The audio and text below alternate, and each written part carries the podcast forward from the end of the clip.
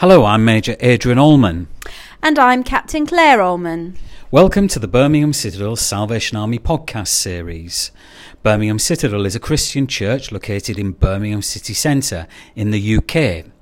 This podcast is a recording of the Bible message that is shared during the Sunday worship service. You can now watch our service online through live stream at 10:30 a.m. every Sunday morning and can also find our stories and videos on our Facebook page and YouTube channel. It's good to have you share with us. And as you listen, we pray that God will speak to you. May you know God's abundant blessing today. Friends, this morning nothing's going to detract us from covenant today. I know it's cold, but let's not allow that to detract from the importance of covenant today. If you've not already realized in the seven years I've been here, I am not a social media person whatsoever. You will not find a Facebook friend request from me or anything like that. I'm just not that kind of person. Whilst I don't have any gripes with it, I can see all the benefits of it. I can also see the hang ups with it as well. I just chose many years ago to close my Facebook account, so I'm not really familiar how it works nowadays. But every now and again, when we're sat together watching the TV or we're in the car, Claire will turn to me and she'll say, Do you know this person? And she'll tell me the name. And I'll respond, No, no idea who it is. Do you? She'll say, No, I don't, but they've asked to be my friend on Facebook. Or she'll say, Well, I know of them, but I've got no real connection with them. And my reaction is always the same Well, decline the invite then. Why would you want to accept it? And she does. It's probably happened to you, those of you that are Facebookers. You get friend requests from people that you've got nothing to do with, you've never spoken to, you've never had anything to connect with them whatsoever. Well, I'm all for celebrating life together, but at times I'm wary about doing it in the most appropriate context. Today at Birmingham Citadel, we're celebrating Covenant Sunday. We've delayed it a week to give our chance, selves chance after the busy Christmas period to consider covenant. And we're looking at that simple scene that the territory's given us, celebrating life together. And we're doing it in relation to the Bible text for the day, which is John chapter 10. It's on your covenant card there that you were provided with last week. Well, let's look at that. You know, John did not write his gospel in chapters. John wrote his gospel as just one huge piece of work. The chapters came afterwards. And so these verses in John chapter 10 are not standalone verses. They are actually a continu- continuation of chapter 9 and what happens in chapter 9. Now, in different parts of his gospel, John uses a similar format for presenting the message.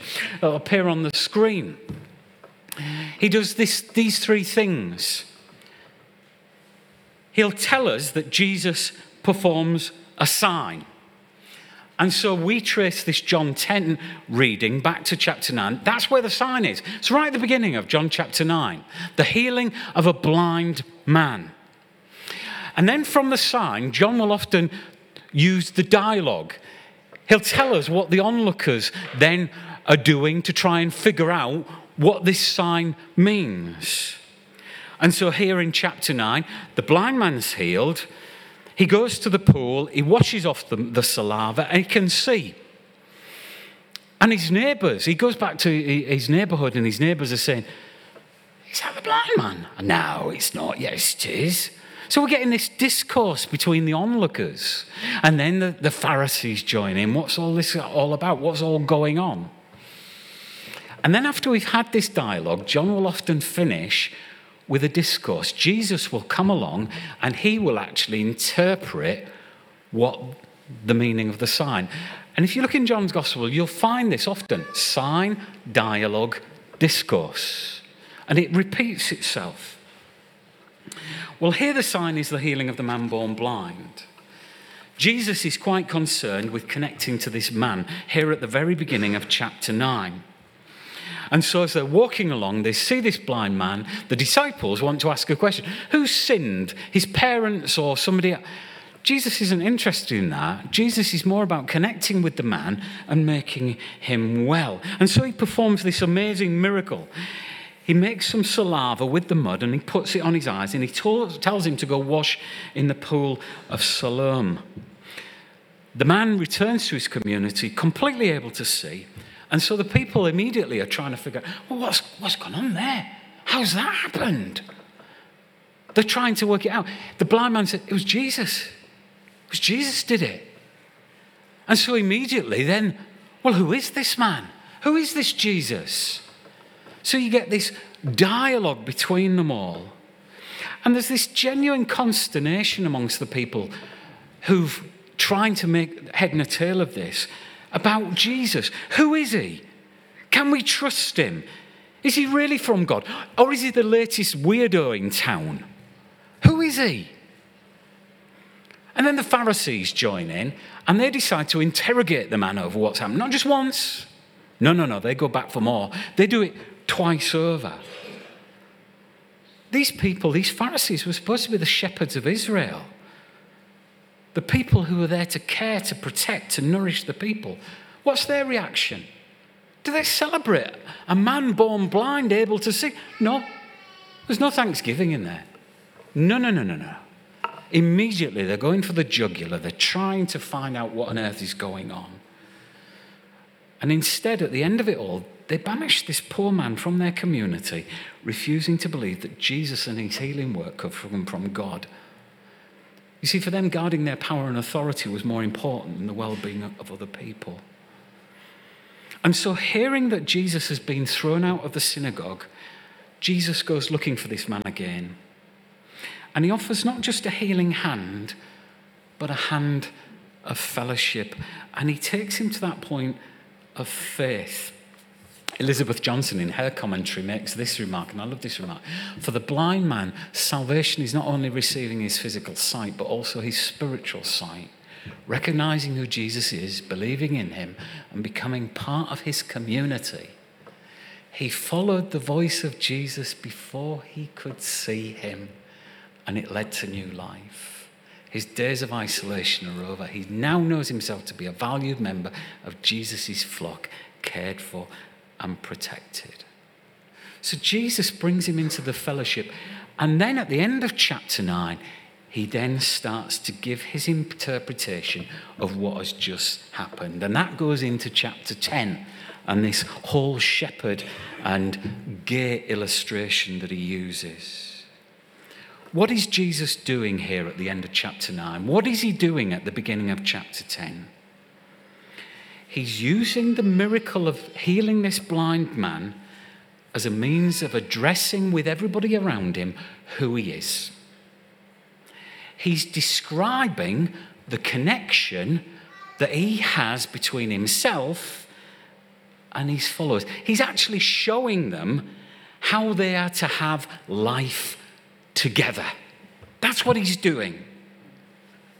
And so we move into chapter 10 that Claire read for us. And you know what? There's an awful lot of metaphors here. There's an awful lot of images shepherd, sheep, gate, gatekeepers, thieves, robbers, wolves. There's metaphor after metaphor after metaphor. His explanation falls into two sections. The first five verses, Jesus identifies himself as the true shepherd. He's wanting to link with prominent passages from the Old Testament, showing God being or sending the shepherd. And actually, it's a direct attack on the Pharisees as well. They were the religious leaders. They should have been the faithful shepherds over God's flock, but they'd failed drastically. And that's what he was saying to them. I am the true shepherd, not these people. Not these people who've just interrogated this poor blind man. Me, I am the true shepherd. Unfortunately, it's all a bit confusing. And did you notice that verse 6 that Claire read to us? Jesus used this figure of speech, but the Pharisees did not understand what he was telling them. In fact, everybody listening were confused, they didn't understand. Don't get this. What's he on about? Shepherds, sheep. And so, what he does is he changes the figure of sheep and he offers another way to try and understand his relationship to the people. And instead of talking about a shepherd, he speaks about being the gate for the sheep. And so, here in chapter 10, we have these two images of Jesus Jesus as shepherd and Jesus as gate. And both of them describe his relationship with his followers.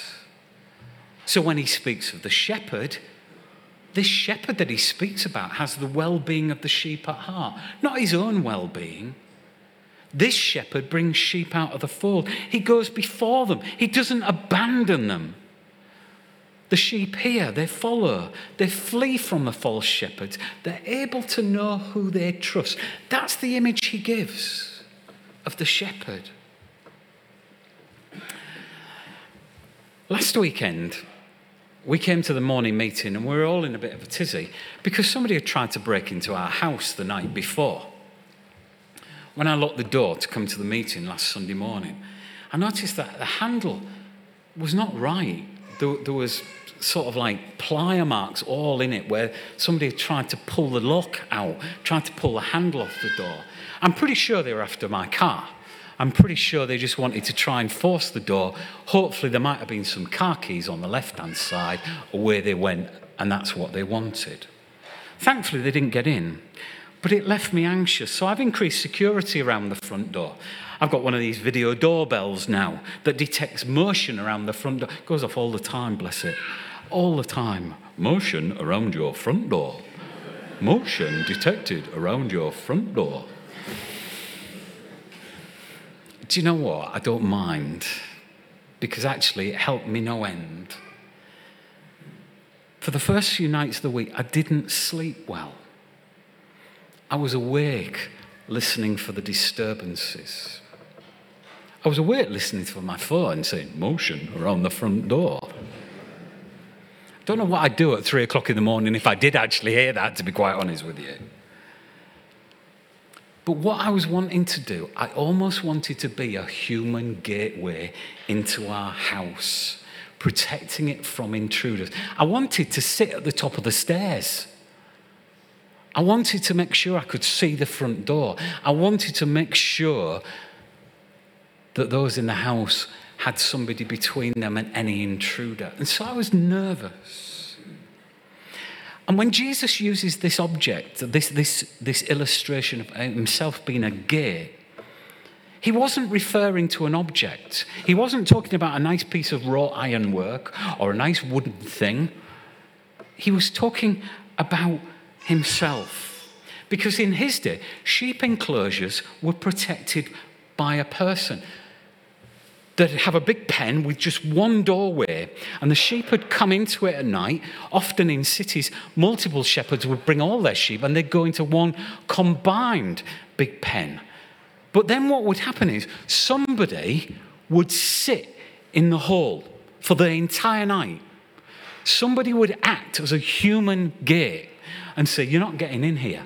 Whatever you are, if you're a thief, if you're a wolf, you are not getting in here because I am here. I am blocking it. Sometimes they'd lie down over the passageway so these people couldn't get in.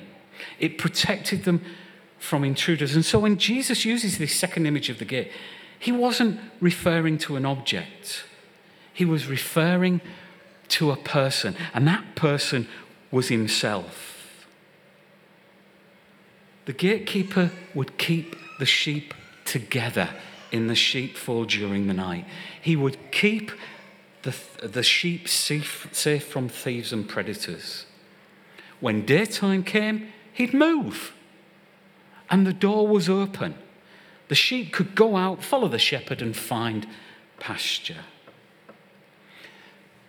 But what was significant was that the gate, the gatekeeper, the shepherd, all had to work together for the well being of the sheep, in order for the flock to thrive. Jesus is both shepherd and gate at the same time. And that's the image he wants to project to us this morning. For us, he is both shepherd and gate. He guards and protects his sheep from danger, but He also provides for their nourishment and for their life in abundance. The relationship is a, co- a cooperative effort. There is a relationship of trust amongst the parties. That's the only way it works. And so this is the context. This is the context for John 10:10. 10, 10, a verse that's quoted so many times without giving background. And it's important we understand the background to that verse. Jesus says, I've come that they may have life and have it to the full. I am shepherd and gate, and that is how I will give you life to the full. But what does that mean for you and me? What does that mean in context of followers today? What does it mean for you and I to be protected by the gate and the shepherd? What does it mean to be saved, to have life in abundance? Well, I go back first of all to the, the blind man. What did it mean for him? Actually, it meant something that was quite life changing. Karoline Lewis observes this in her uh, observation of the passage. The man blind from birth is saved from isolation and marginalization. His healing saves him from darkness. Never again will he wonder where his next meal will be or who will answer his pleas as he sits begging outside the city. He will know the safety and security of community. That's what Jesus does for him. Forget eternal life. That's very practical. By restoring his sight, he does something that's really practical. Now, that's not always the case, is it? The abundant life that Jesus offers isn't always a life of continual health, wealth, and success. Don't know about you, but I've been a person of faith a long time. But I still acknowledge the struggles that I have been a disciple in the world.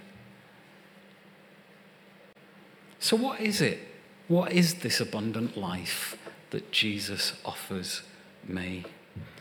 Well, I go back to Elizabeth Johnson again and her commentary, and she gives a great description. She says this Life or eternal life in John's Gospel is not just about life after death, it is the life that begins here and now.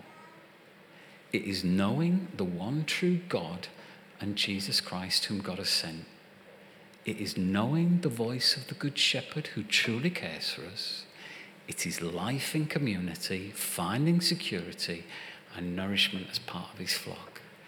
It's the life that abounds in meaning and value and endures even beyond death. Friends, if John 10 is Jesus' means of addressing who he is, of describing the connection between himself and his followers, of showing them how they're to have life together. Well, I think this is a great summary of that.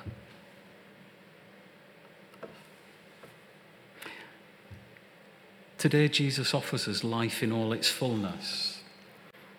It's not a life without trouble. Instead, it's a life lived with Him. That's what it is a life lived with Him. And so here Jesus portrays himself as the trustworthy one. It's in sharp contrast to those who prey upon the sheep for their own purposes. And as both shepherd and gate, his work and life are for the sheep and their well being. His role is to protect the sheep and provide for them and lead them into ample pasture. And when God calls out to us through Jesus, we dare to trust that He's going to do that for us. That we will have a life lived with Him. Not necessarily a life without trouble, a life lived with Him. And for me, that is the essence of covenant. That is the supreme essence of covenant a life lived with Him. This is the connection God wants. This is the life together with Him. It's such a simple image shepherd, gate, sheep, where there's cooperative effort, a relationship of trust. One of his books, Richard Foster says this God is involved with each one of us, patiently at work to lead us in gradual and humble steps through all the twists and turns and successes and failures of our lives. And as we exercise our freedom by choosing to trust in Christ, we discover the depths of life with God. We become shaped in the image of the one with whom we spend time and to whom we give our hearts. That's covenant for me. That's life together. The blind man chose to trust Christ. He followed the voice of Jesus before he could even see him, and it led to a new life. And in the discourse that followed, Jesus would go on to show his onlookers what life together with him would look like. I wonder have we experienced, are we experienced the abundant, full life that Christ offers? Is that life that Christ offers overflowing into our community? How does life in all of its fullness affect the mission and ministry of our corps? Today, Jesus offers us life in all its fullness, a life lived with Him. And this is the covenant we reflect on today. This covenant card that I gave out last week, the simple prayer on the back, speaks of that, speaks of a life lived with Him. It says, Loving Father, your love for me is unconditional and unceasing. The depth of your love is beyond my comprehension, but today I respond to that love. And as your love lives in me, may my thoughts, my words, my actions reflect you at all times and in every place. May my soul be a place where we meet, where all that I am becomes all that you want me to be in heart, mind, and spirit. That in being one with you, I might see you, know you, and show you in every part of my life. That in me and through me, your kingdom may come now. May this covenant of love draw me deeper and bring others closer to you. Jesus was trying to explain his covenant relationship. That's what that John 10 discourse was all about. How they would have life together shepherd, sheep, gay sheep. How does Jesus have life with you? We're going to give ourselves some time this morning on Covenant Sunday to reflect on these things. And so, very uh, at the end of our meeting, we're just going to sing a very quiet song, a song that talks about us being led, of having that shepherd type influence, of having a life that is a life lived with Him. And as we sing this morning, I'd like you to read that simple prayer. And is it something you can make?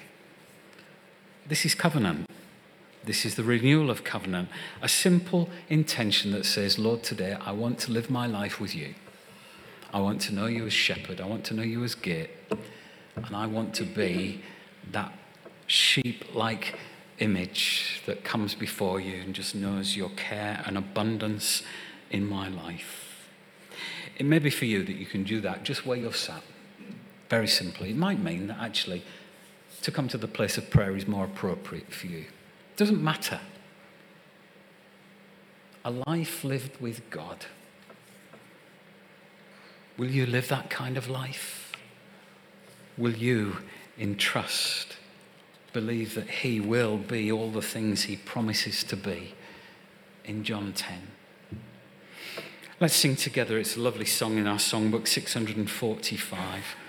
645, He leadeth me, O blessed thought, O words with heavenly comfort. Whatever I do, where'er I be, my life is with God. Still, 'tis God's hand that leadeth me. He leadeth me. This is me renewing covenant today.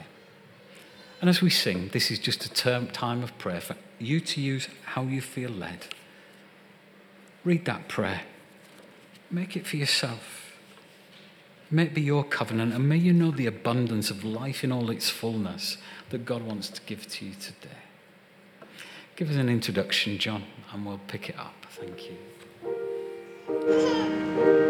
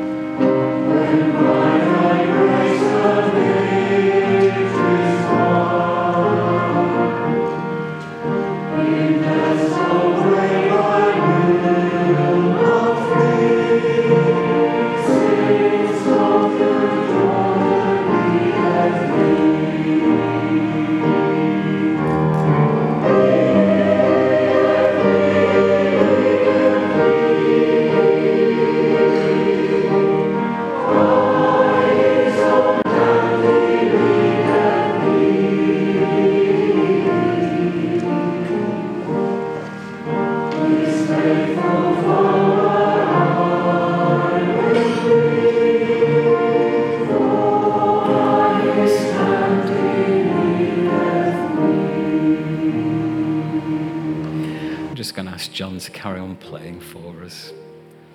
Let's close our eyes.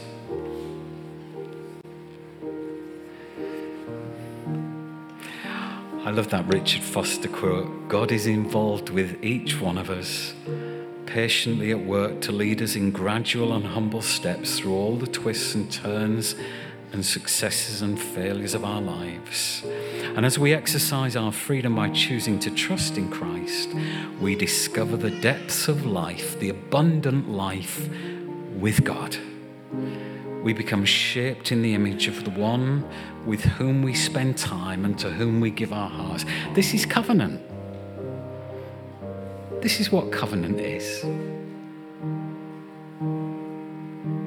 choosing to trust in Christ, discovering the depths of life with God, even through twists and turns, and becoming shaped in the image of the one with whom we spend time and to whom we give our hearts.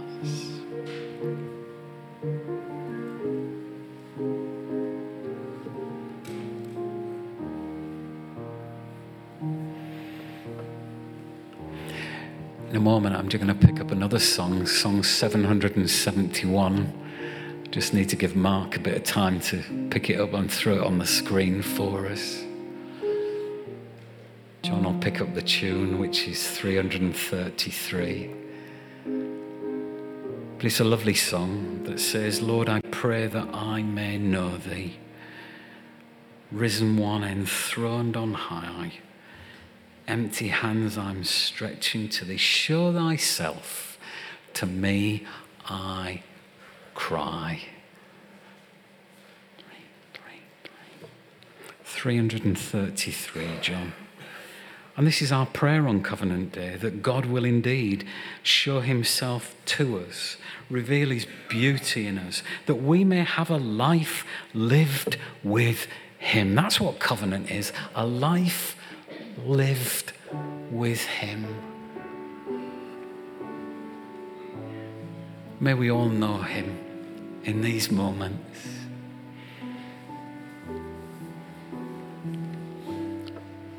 Pick it up with me as we sing together.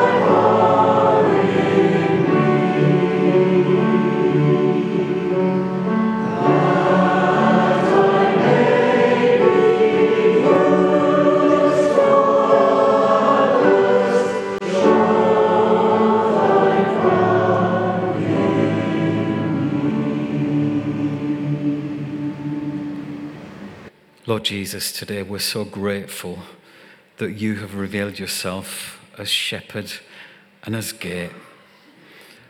As a shepherd who has our well being at heart, not his own well being. In fact, you are willing to die for us. As a shepherd, you bring us out, you go before us, you never abandon us.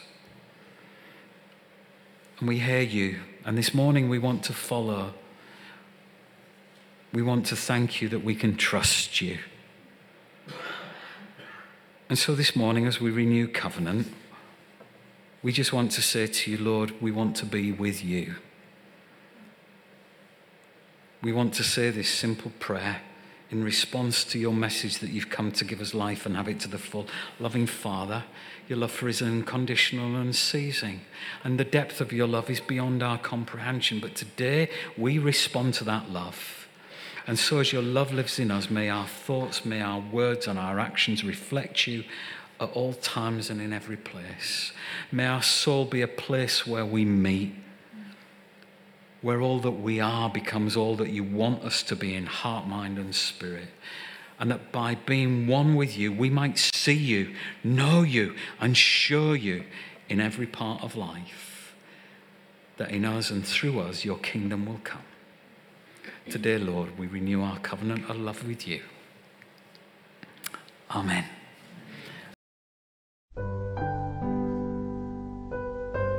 Thank you for listening to our podcast this week. So you don't miss any further recordings, please subscribe to this podcast and also share and review it to help other people find and join our Birmingham Citadel online congregation. This has been a production for Birmingham Citadel Salvation Army in the United Kingdom. If you'd like to know more about us or want to worship with us, then visit our webpage at birminghamcitadel.co.uk.